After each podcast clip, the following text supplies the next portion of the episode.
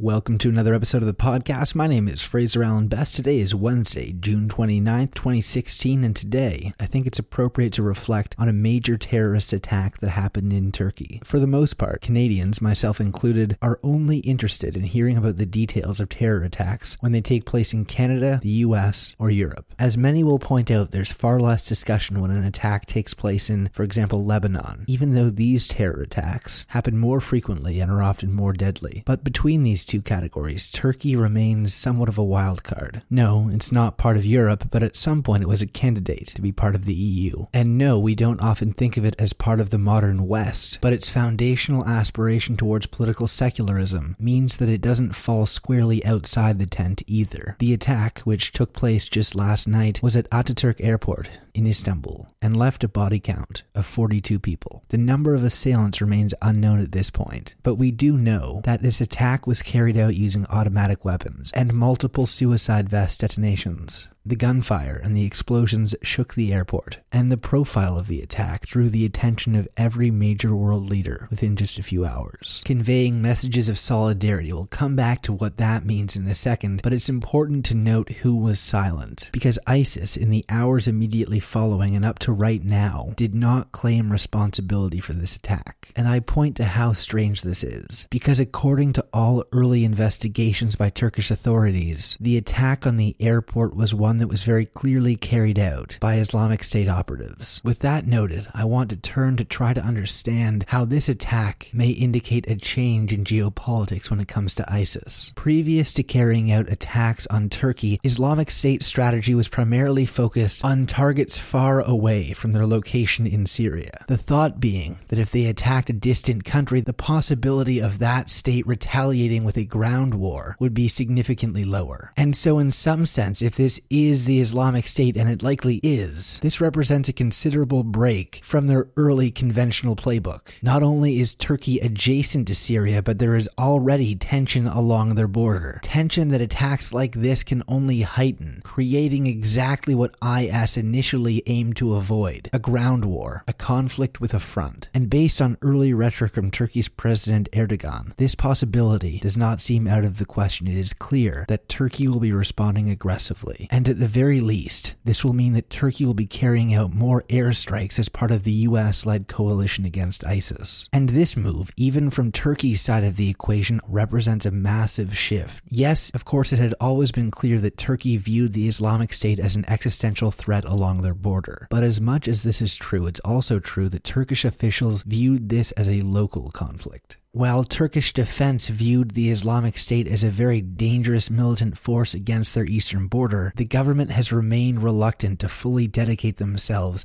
to the international effort against ISIS. Yes, they had become members of the US-led coalition, but in comparison to their relative proximity, their contribution to that air campaign had remained relatively constrained, preferring not to participate in the broader effort of defeating ISIS as a whole. And so from this perspective, the statements of solidarity from world leaders including Ban Ki-moon has a real chance of pulling Turkey squarely into the ranks of allied states aggressively taking on ISIS as a whole. To characterize this change simply, we are seeing a shift from a Turkey that was only interested in the alliance against ISIS for closely pragmatic and gestural reasons, to a Turkey that is at the very least likely to be far more central in the US-led coalition against ISIS. Now, the third major shift that I want to recognize in light of this attack isn't the shift in the strategy of ISIS and isn't a shift in Turkey's posture. In fact, it doesn't have to do with any specific military force at all. Instead, I want to look at the words we use to talk about this conflict and how that terminology actually maps on to the geopolitical state of things. Okay, immediately following this attack on Ataturk Airport, Binyamin Netanyahu, Prime Minister of Israel, delivered a statement which, among other things, called on quote-unquote all civilized nations, referring to the still unofficial alliance of states against ISIS, to, quote, fight the scourge of terrorism. Now I want to focus in for a moment on that second quotation, quote, fight the scourge of terrorism,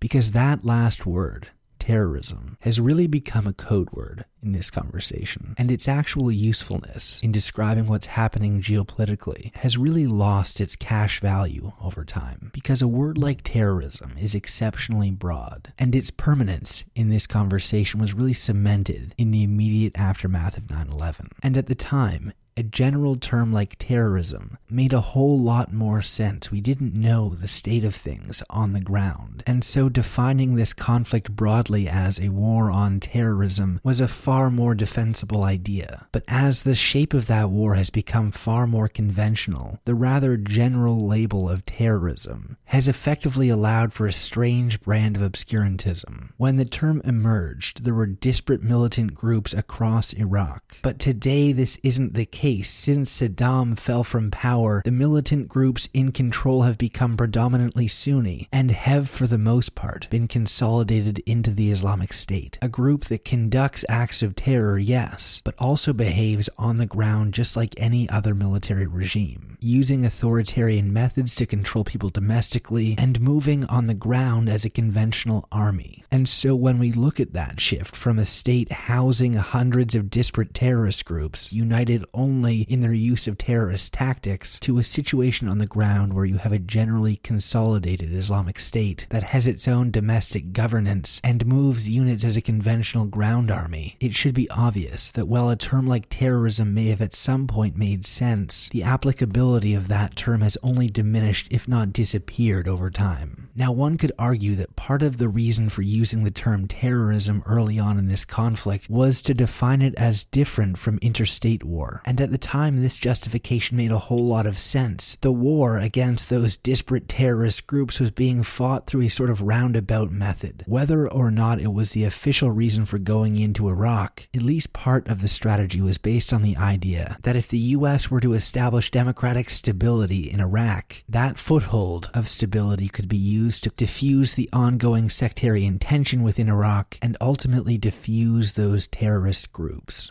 And this idea, this strategy, sees the conflict in very abstract terms. And so labeling this problem as a problem of terrorism really captured the idea that this conflict was different, that it was being carried out principally not with the idea of defeating an enemy, but creating conditions of relative stability so that a dangerous enemy would never truly emerge from this part of the world. But as we're seeing today, this is no longer the shape of the conflict. In fact, an enemy did consolidate and emerge, and now, the offspring of the war on terror is being fought as a very conventional war, and with the involvement of Turkey, a neighboring state, we're very likely to see something resembling a war front emerge on the ground.